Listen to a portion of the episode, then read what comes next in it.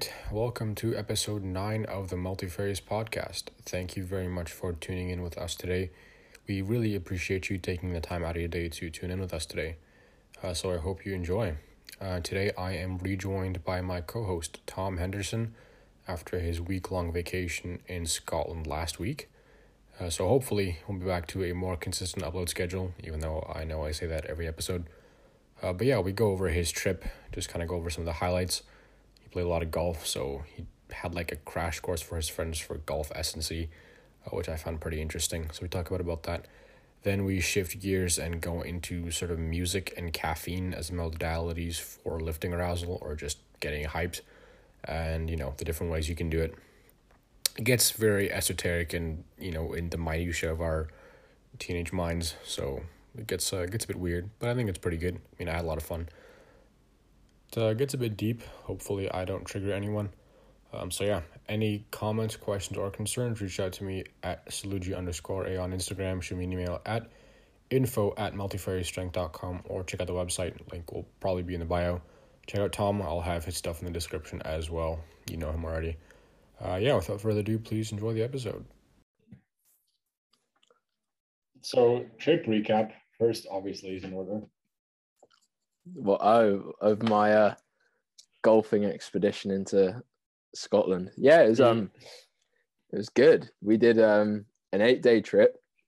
I played eight rounds of golf in eight days. My friends all played nine, uh, and that's because we met up with one of our old teachers from school. And the max you can have in one group is four, and there were five of us, and we didn't want to split into a three and a two. So I just said, listen, I played two rounds of golf on the first day.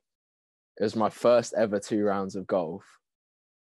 And I just said, listen, I'm probably not going to want to play golf the day after. So I offered to caddy. So I used my meatheadedness and just said, I will pick up things and carry for you. And yeah, it was good. Um, the first course we played on was really hilly, and either side of each fairway it was just like thick, dense gorse bushes, so just spiky as as anything. And um, there were other guys on the course. I just started chatting to us, and they said, "Oh, have you been playing for long?" And I said, "Nah, first round." And he turns to me in his really thick Scottish accent. He goes, "This isn't the course you want to be playing for your first round." And I was like, "Well, thanks for letting me know that now." Um, and yeah, the rest was history. Really, the week the week went pretty swimmingly actually. Everything worked out well our accommodation. And yeah it was just nice to get away from reality for a bit and just chill out because thinking back i haven't had a week's break from all forms of training for well over a year year and a half because every time i've traveled before i've always made sure oh I need to find somewhere to train. And I was a bit obsessive in that way. I just wouldn't, I didn't want to take a break. But actually, now knowing what I do, taking that week out, I was quite happy to. Yeah, it's a good time too, right? Because you're happy, that your rugby season starts fairly soon. Yeah, so this is our first week of pre. It they're, they're pre-season fixtures, but it's just as full on as our regular season would be. It's just there's a little less pressure put on the games. So we're not necessarily up to top standards. It's not that big a deal. But obviously, personally, I want to try keep the ball rolling all the way up until I go off to university because that's when rugby will get all the more serious, hopefully. That's interesting. I don't know if your friends were equally as meathead oriented, but like must have been weird. Like just five just random dudes, jo- juice yoked to the gills, just walking around these Scottish golf place. No, so one of my one of my friends has been at university for the past year, and he's just been like enjoying life, partying and whatnot within the scope of what we've been allowed to do. So, yeah, fair enough so for the most part, you could always still go out and drink and stuff in the UK when lockdowns weren't bad. And then my other two friends are rugby players as well, but not like big blokes. like their positions don't require them to be big, so they're not big. They they train. The two of them still trained, but not as seriously. So I was sort of the one that was twitching, like, oh, we actually took a pair of um. Oh no, we took a pair of adjustable dumbbells. Oh, that's awesome. So my friend, bag for them. no, my friend has the um. So we took two cars. We did um. Oh. So it was like six and a half hour drive up to Scotland from where we are. And my friend had these two 40 kilo adjustables and he had them in the footwells in the back seats of his car. Oh. And so it was essentially like having another person in the car. So it wasn't too bad. And unfortunately, we only whipped them out once on the whole Oh, trip. and so it was a really sunny day and we were driving up past loch ness and we found a smaller loch that would hopefully be a bit warmer so we could do some freshwater swimming and just sort of have like a beach day um, down by a loch. And we found a beautiful little spot and from where we parked it was about a 200 yard walk across a field. And with two gates on either side and we decided, oh, we'll take the dumbbells out, we'll get the resistance bands out, and we'll do a little sort of gym sesh down on the beach because there's only like one other family there. So we, we didn't want to necessarily just like start weirding out tons of people by Oh, man. grunting, lifting 40 kilo dumbbells. But I'm about to expose myself here. But um, to get f- the dumbbells across, I essentially had to do a 200 yard farmer's carry with these like with 40 kilos in each hand which doesn't sound like much but when you're in sliders walking That's across like a bumpy with like a bumpy field um it was pretty difficult. And actually about 50 yards in i was building up some steam. I was like properly going for this. Like i wanted to do it in one. And just out of nowhere my right foot just goes from underneath me Oh, and so oh. I stack it with these dumbbells in my hands. And luckily, I sort of had the reaction just to let go of them. So they just flew off to the side. And as I looked down, it was a dried cow pat that I had stepped in. oh, And tripped over. So luckily, I didn't actually get any on me. But I was just like, I was so happy it was dry and hot weather that that thing Yeah. had dried up because otherwise it could have been messy. Yeah, The dumb shit we do for dumbbells on the beach. man. Must have been must have been an experience though. yeah it was, it was good and um i sort of got to play around with a few things that i'd i'd been thinking about because obviously playing nine rounds of golf in eight days isn't normal that's not a normal sort of density of golf and so i was i was constantly do a podcast over exclusively about golf density. yeah we um so i was i was thinking the guys are going to need something to sort of keep them ticking over in terms of just some basic s and c just to make sure we've touched the general areas that could end up being restricted in movement so i sort of gave them a little golf s and c session on the beach and then they went off swimming and i was like time to get a pump Oh, and just that's- me and one of my other mates cracked out the resistance bands and just started curling. Now the smart stuff's gone. We to do some bicep curls. Call it a day. Yeah. Yeah, was, um, so most of the stuff we explored with the movements around golf was just a lot of protraction, retraction. But when you golf swing, one side will protract and the other side retracts. So it was almost incorporating that movement. So I was essentially getting them to do a dumbbell row, but with a reach with the unloaded hand.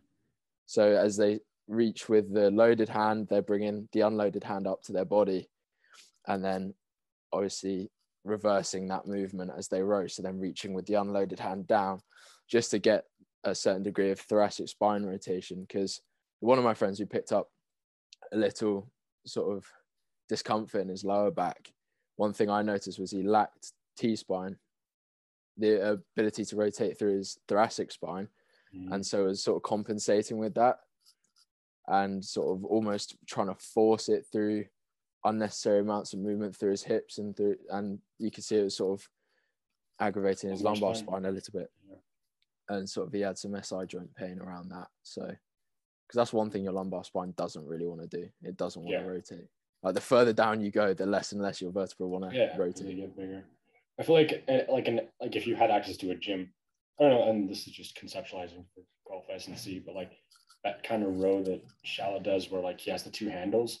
And so one of them is pulling, and so you're in that sort of protraction one side, and then as you retract and sort of add up to the other, I feel like that would be a staple golfing S&C movement. Yeah, I, I I did sort of look at look at something like that, but with limited equipment on a beach, I was just like, what's Yeah. the what's the best best way I can try and emulate this? And then we and then two of my friends were like, all right, we're done. We did some upper body stuff, and I was like, cool. And, one, and then one of my friends was like, oh, can we do something for my hips? This was the same guy with the bit of SI joint pain. what are you? and so we so we just did you know 90 90 and then contralateral bulgarian split squats for him and that seemed to because he i've done a bit it's the same guy i was um talking about in killian's lab actually Hmm, um, yeah. and he lacks a certain degree of uh, internal rotation in, in in both hips actually one hip is slightly worse than the other Hmm. and so for him, when I did do his programming, it was a lot of contralateral Bulgarian split squats, contralateral um, RDLs, just really focusing on getting him to rotate around that hip. So yeah, it was quite fun actually to to test things out and yeah, almost push myself because the only people I've ever programmed for are people who just want to get big, people who want to get big and strong for rugby or gen pop. So actually delving into a rotational sport that I'm myself learning, being a fairly novice golfer, um, was, was a bit of a challenge. And I say fairly novice, I mean very novice golfer.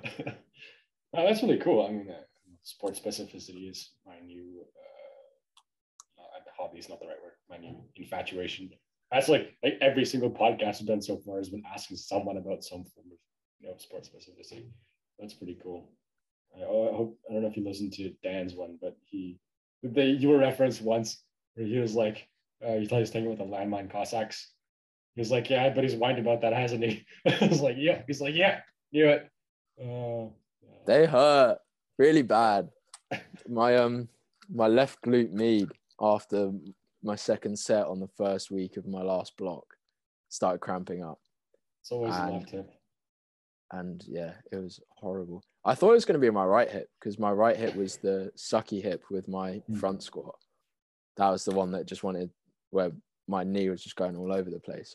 Yeah. And then here's my left one, and I was like, "Don't you start letting me down now? The right hip's giving me enough trouble." Oh, yeah. I I know that feeling well. You think you've sorted one side, then the other side is, just starts to. Yeah, and then you got two to work on because you stop working one, you're like, okay, let me figure out this other one, and then they both hurt, and you're like, that is enough. Yeah. It's a pain. Yeah. So you'd mentioned wanting to get into training intensity. I'm not entirely sure the particulars of it, but yeah, what, what were you thinking of that? So yeah, I was just thinking, just discussing around, um, sort of all the different ways in which people get to the point where they need to send it. So in terms of like the modalities you use, so whether that's like caffeine, music, or if you're like KK getting like slapped in the face by an angry Russian man, um, you know, stuff like that. It's um, I just thought that'd be an interesting topic of conversation that we could delve into. Yeah, I saw this uh, this video a little while back about this guy who's going for like a squat PR or whatever, and so his coach comes up to him with like like like a plate, like just clobbers him on like the back of the head and like the upper back with it. I was like, I don't know if that's what you want to do.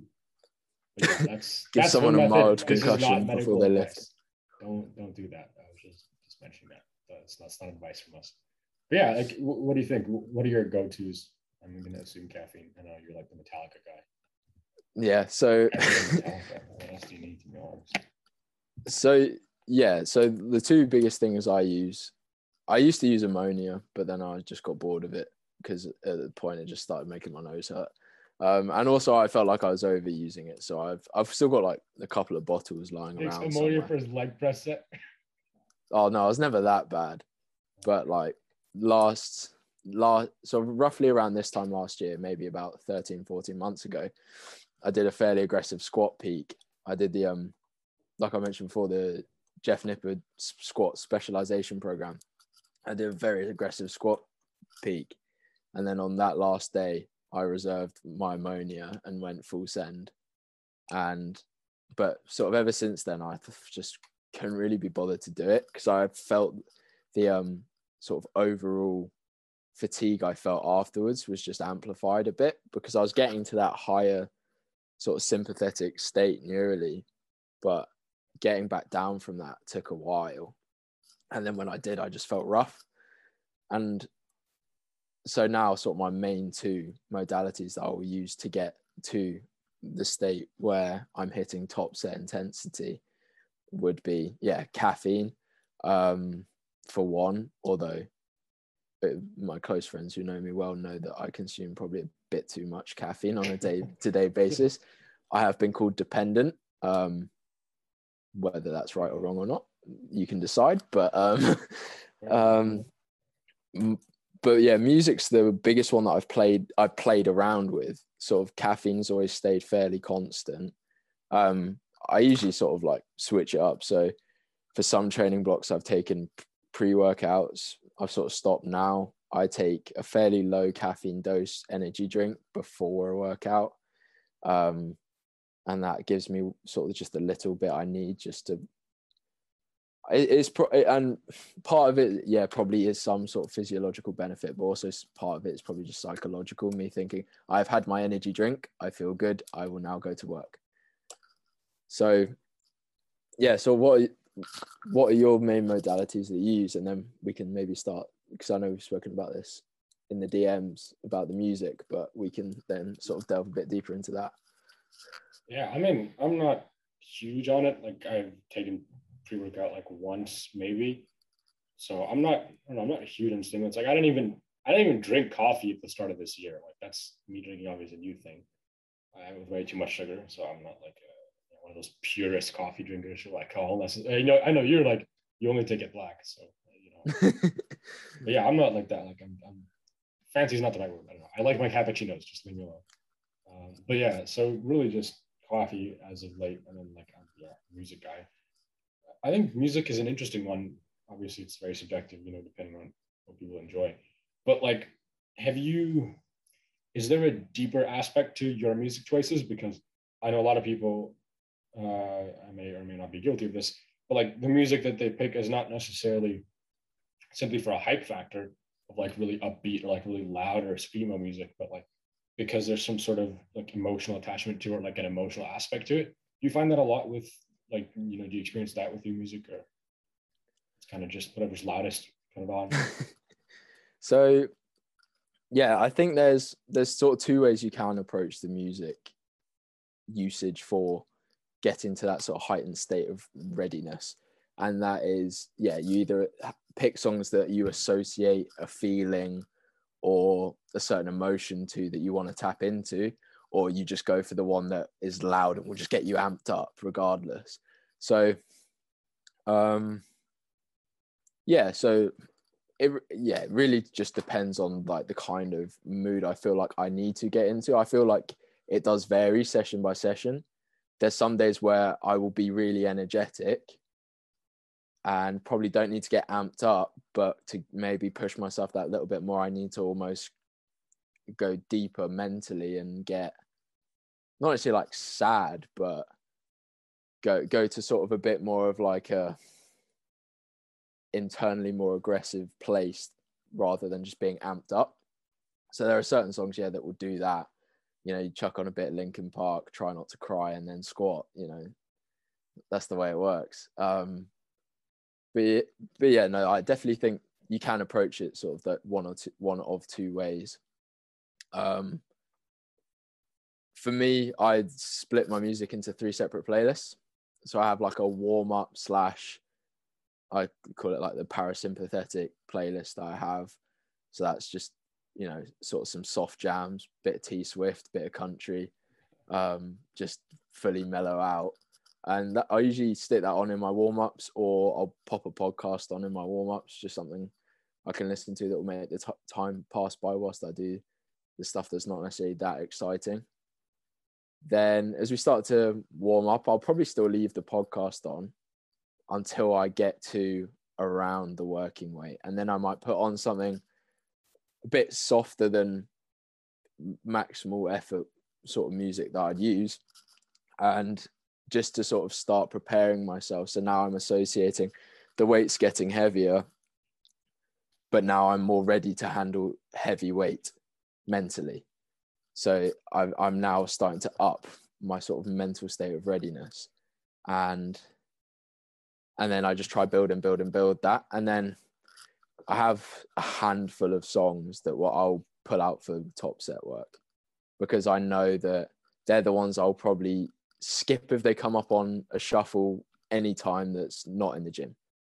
Because I, I don't know about you, but I don't want to be like driving to the supermarket listening to Rage Against the Machine, like head banging in the driver's seat and end up going however many miles an hour over the speed limit. You know, you don't want to get amped up, just or I don't want to be like them making breakfast, like whisking eggs, and suddenly like Pantera comes on, and currently there's like eggs all over the kitchen because I've just got too hyped.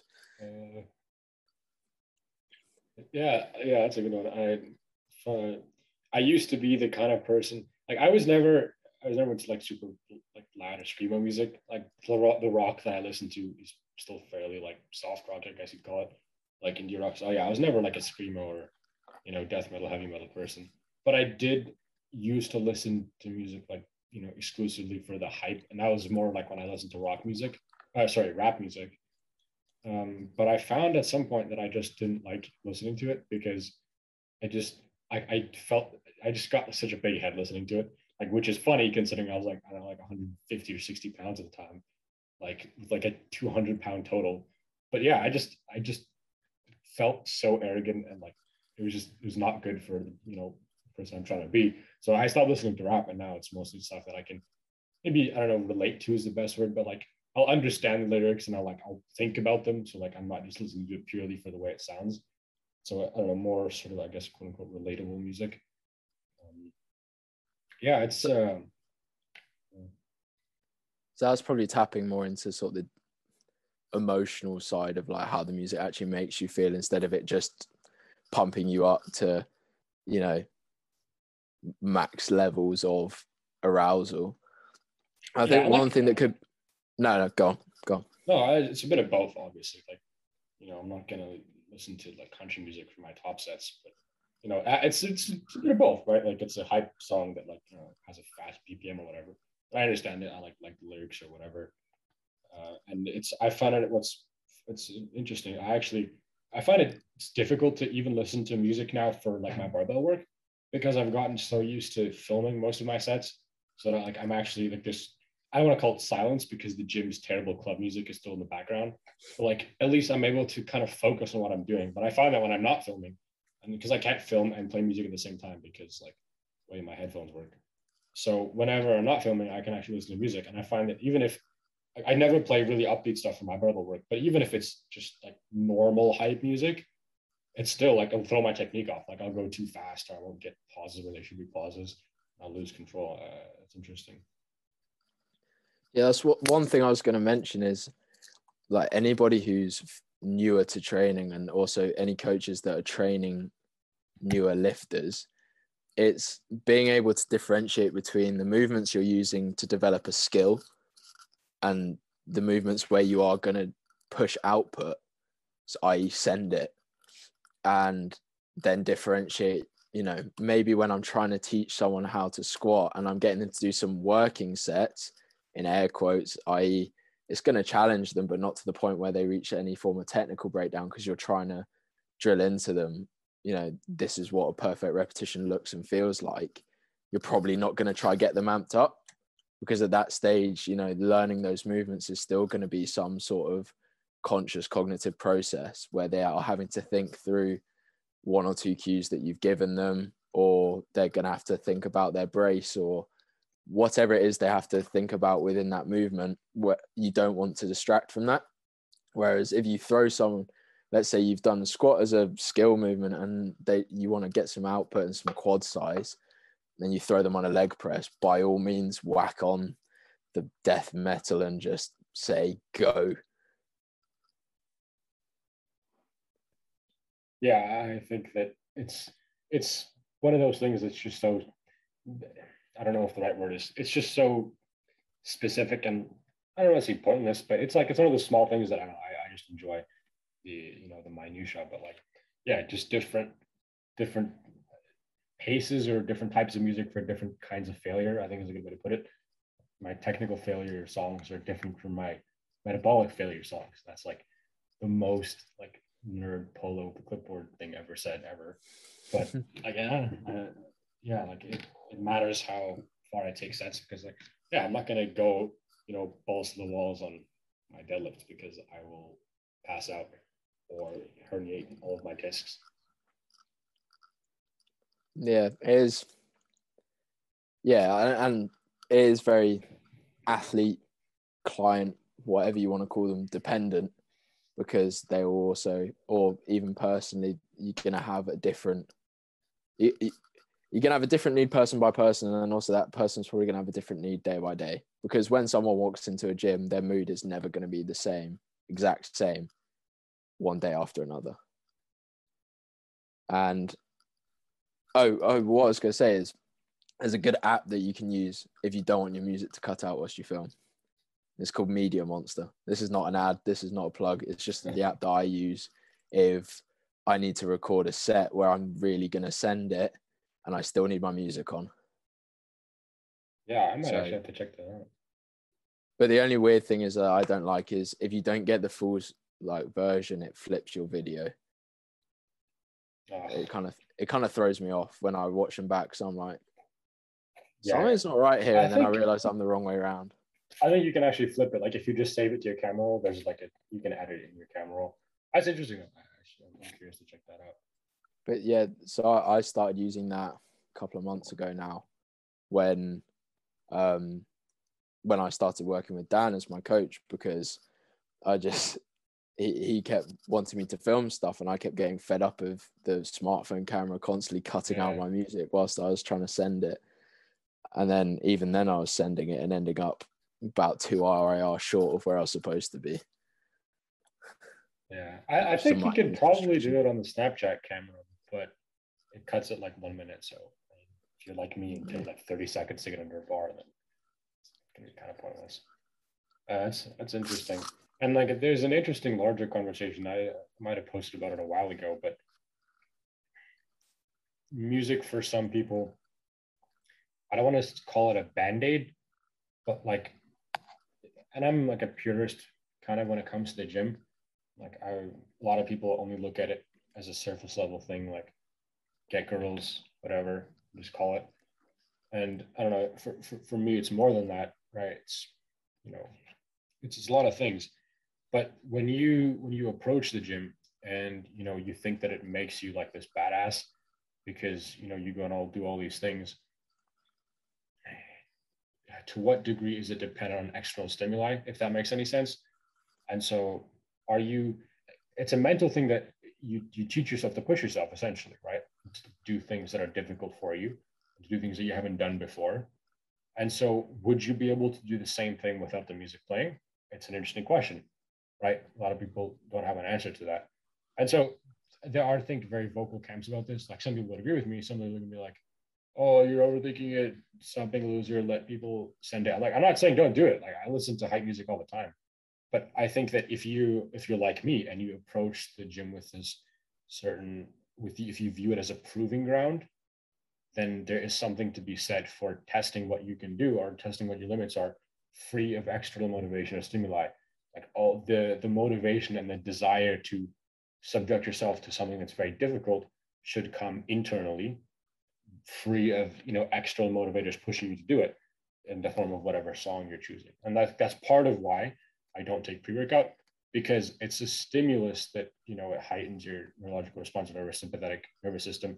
And so yes it may you know spike your you know capability for a short period of time but it comes with the drawbacks of caffeine addiction, whatever they may be, caffeine dependency, as well as like it, you know, it prevents, or it's just that further removed from this sort of purist aspect of what can I do and how far can I push myself. So I don't know. What do you think? Are you one of those people who are like, shut up and just send it?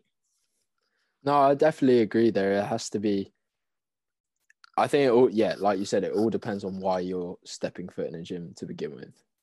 And is it really to push yourself, better yourself? Because, you know, people acknowledge the physical benefits of going to the gym and exercising and working out and being healthy and whatnot.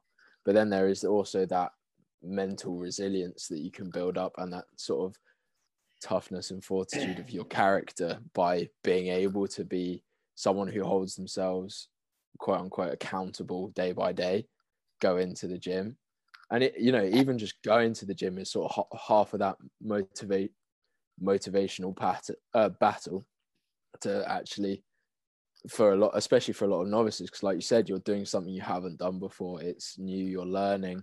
There's that potential to feel like embarrassed and whatnot going into a gym. And you know f- for those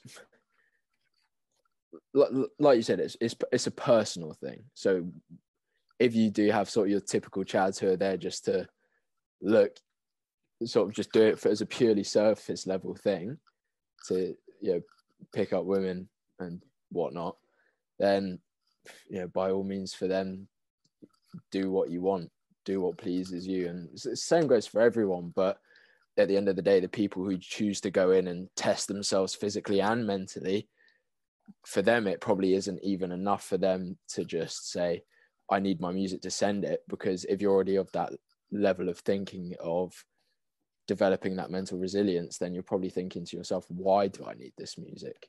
Do I actually need this music?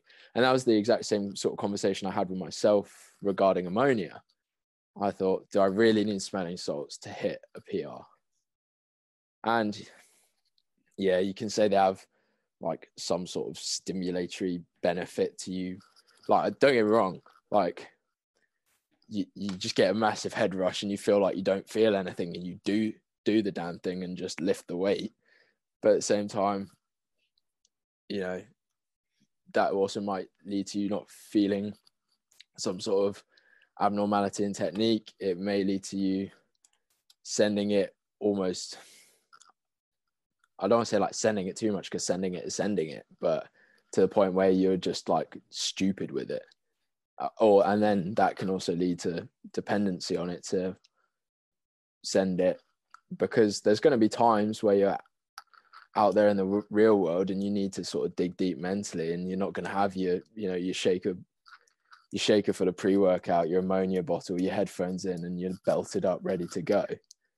And yeah, I think a lot can be said for being able to do what you do in the gym without the external stimuli. And that's why oh, uh, there was a point where I was like, all right, I need to cut back on the caffeine. I don't take ammonia anymore. And then also, I feel like that enabled me to play around with the music a bit more accurately so I could really sort of understand what what got me hyped, what didn't, what sort of mood I was trying to get into. And then coming off the back of that, um, was that RP video that we talked about a while back. The the three oh, sort of yeah, the three the three levels of sort of mental focus for a set. And I found that very interesting as well because I definitely feel like in a lot of my earlier training, that first level you said where you're not really that focused and you almost let how heavy the weight dictates your effort to the extent, oh, this weight feels heavy, so it must automatically mean I'm gonna fail at this at this point. Whereas actually, if you dug deep and focused on what you're doing, you could probably take it X amount of reps beyond where you think you can go and then obviously you have level three where you end up muttering Russian to yourself on the pendulum squat and harnessing some sort of childhood trauma or something. Yeah, good stuff. Yeah, I, think it's I think it's all true. And like I'm not strong. Like I'm not breaking world records. So I don't like what do I need ammonia for, right? Like unless you're actually doing that kind of stuff. Yeah, whatever. And like I don't think I've said anything thus far that's especially triggering, but this is triggering. This is like this is my stance, right? This is this is my hill. Come at me. I don't think that the gym should exclusively be the surface level, you know, satisfaction of whatever physical drives you have. I don't think it should be that. And I think if you limit yourself to that, you're, you know, you're missing out, right? You'd only and again, this returns to the brand, right? Multifarious strength. This is what I mean by it. You're you're only permeating, I think is the right word, one dimension of strength and of fitness. And so to stop there, like I don't like if that was if that was all I could get out of fitness, I wouldn't do it. Right. If that is all it was to me, then like, there would be no point in it, right? It's not worthwhile for me. And so that's why I would say to a certain degree, yeah, I'm not gonna say that. But you know what I mean, right? and it's cute. we'll save the more triggered things for later. But yeah, like I, I just I don't think that the gym should just be that. And so if you make the gym more than that, if you demand that it, if you approach it with the intention that it means more than that, then it changes the way you act, right? It changes the way you do things, changes your choice of stimulants and how much you take. And so again, everything should be traced back to this sort of originating or objective thought process that's what should guide your decisions. And so if you have that, then you realize gym is not only for me to look good. Therefore, I can take it easy on the ammonia and I can actually push myself mentally. Because I don't, I don't think, I don't know, I don't know if you can call it pushing yourself mentally if there's nothing mental about it. It's just you picking a stimulant and letting it take control or do things for you. Right. I don't know.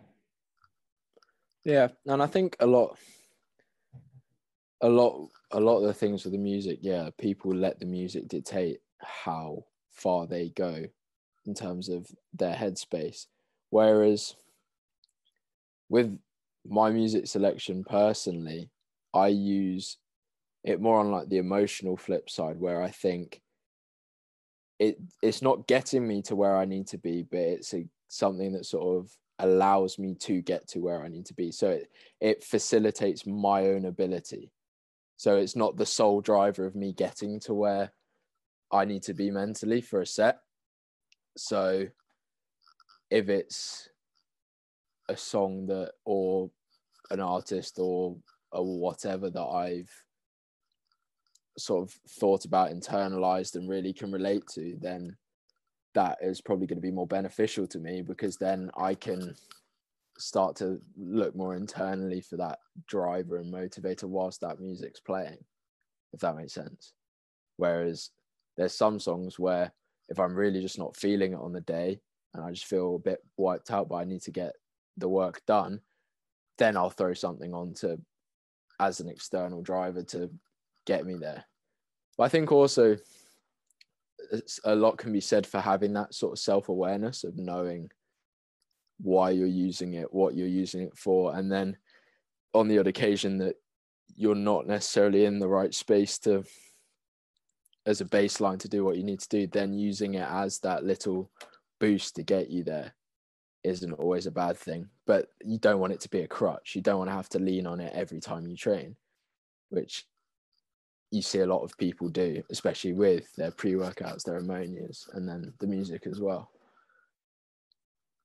Yeah, I like I don't think, and again, this is my opinion. Feel free to disagree, people who listen, but I don't think that fitness, lifting, the gym, whatever, should be this this angry thing or this you know very aggressive, this non-thinking thing, because that only perpetuates the you know the stigma and the the, the image that surrounds you know bodybuilders, powerlifters, whatever, is that it's a it's not a thinker's sport, it's not a thinker's activity. And it's true if that's how you approach it. And if you if you go into lift with the intent to think less then you know and like there are times for switching it off right like there are times when you know maybe like just a drop set at the end of your workout there are times where you know shut it off just push yourself but i think that there should there should always be intent and if you're going to stop thinking, then it should also be with intent. It should have its place within the program. You shouldn't just throw in any intelligence or thought out the window at the very beginning. Like, yeah, all right, just gonna do it. I, I think just that everything, everything people do, you know, like without exception, is better done with intent and with an understanding and a logic behind what they do. And the second that's removed, then I you lose some of the potential benefit. Yeah, no, definitely I agree. And I think especially when you start to look at fitness from a coaching side and you're actually having to coach people, program for people, whatever you do within the space, you then start to actually realize it is more of a thinking game from that point of view. Everything, because also as a coach, you want to do it to the best of your ability. You want to do what's best for your athlete. So then it, there is a point where you get to where you can walk, walk into the area of paralysis by analysis where you just actually need to go and do do the thing that needs to be done but a smart coach with a well thought out process will be able to know what it is that needs to be done as a base level. And then you can think about sort of the minutia from there. And yeah like too many people sort of skip over the minutia and just see it as this big aggressive meathead thing that it is made out to be. And that's the perpetuated sort of stigma around it. But re- in the reality of it for those people who get to the top who who really sort of succeed in whatever it strength sport or physique sport that requires them to start moving some weight. It's so that they spend so much time thinking about the process that it's just a plan and they execute. And it's there's no it's there's no necessary sure it's calculated but then within those sessions that's when they know like on this set i need to get to that level of arousal mentally but they're not doing that every second of every session and grunting and heaving like you sort of see in movies or you see people stereotype the fitness industry as being like Yeah, and I, this went much deeper than I expected from a music conversation, which is good. I'm sure and for the people who have we haven't lost already. I I I, I really I do believe that, and I think that it all comes down to what you place the most value on, and that is going to dictate your actions. And so, being strong is good. Being strong has physical and health benefits that are necessary but it should not be looked at as the be all and end all. And so if I'm going to be stronger and bigger at the cost of my intelligence or at the cost of my ability to think rationally, I'm not going to do it. So I don't take roids, right? Um, yeah, that's gonna that's gonna trigger some people. But like, it's just what do you value most, right? If you look at your physical prowess and your image as the be all and all most important thing, then it's going to preclude you from understanding or you know preserving yourself in other ways and so that's really just it you know if what do you value? Why do you value it? And so like i am going to consciously choose to not be as strong as i could be or as big as i could be if it allows me to benefit myself more tangibly and meaningfully in other ways. Because being strong is not the thing i value most over everything. If and this is this is a difficult thing to talk about or a difficult thing to to explore but like if i were paralyzed tomorrow it would suck a lot but i would hope that i would retain the mental fortitude to say my body isn't everything my strength isn't everything because at the end of the day when i die that's not going to matter at all and so like i you know it would be difficult catastrophic to me into you know the things that I do and that I want to do on a daily basis. But it hopefully wouldn't be crippling because I'm able to see more value in life than simply that. But if you don't have that and you hold, you know, your image, you hold strength as this be all and end all of your purpose in life, you're never going to be happy. And if something happens that prevents you from doing those things, you're going to be, you know, you're going to take it very, very, very, very hard. I don't know. It's like um, talking. No, I think you hit some very good points there, and it is all it's all on a spectrum of what you prioritize the most in life. And I know from sort of where we stand and the people we surround ourselves with, the the misconception could be that everything we do revolves around picking up heavy things, but it's really sort of not the case in the sense that everything we do around picking up heavy things is about, you know, growing as a person and being able to think critically and also making connections meeting people conversing with people more intelligent than we are um, and yeah there's a ton of those people in the space that we reside in Mm-hmm. and and yeah and alongside that it's sort of knowing me and knowing you that ability to like think critically rationalize and whatnot is probably what underpins the willingness that we both show to increase our knowledge in the space and start and keep pursuing further education around fitness. And it's not necessarily just pursuing education and fitness for fitness sake but for being able to think more critically around our chosen subject of meatheadedness Yeah, and like before I get publicly lynched over this, I'm not claiming to be the shiny example of morality, and I haven't made it to any of you know the ethereally, you know, profound mindsets that I've discussed. Like I'm working just as much as everyone else. Like I'm still a vain person. Like some part of me still lifts because I want to look good, you know, and that's like that's natural. Like I'm human. Course, I'm prone to, you know, I would say of course i'm prone to you know weakness from that side. But i think it's all about just trying to remind yourself of these things. Because if i you know if i if i remember those things constantly and never slipped once then i would be perfect. But that's not a trait of a human. Humans are not perfect. And so all of that is just to say that's also the standard that i'm working towards. And i'm just as much sort of in the trenches of you know working towards that as anyone else. But it's it's a mindset that i have found has given me has enlightened me in some ways and improved my life in some ways. So that's really just my goal. It's helped me it's, you know led me to find more fulfillment in life and not allow you know the reasons for my happiness or my fulfillment to rest exclusively on my physical accomplishments. And i feel like it's made me a healthier person overall both mentally etc and so i feel like if it's helped me maybe it'll help some people so i hope that you know anyone is able to take that much out of it. Oh yeah. I think that's great. That's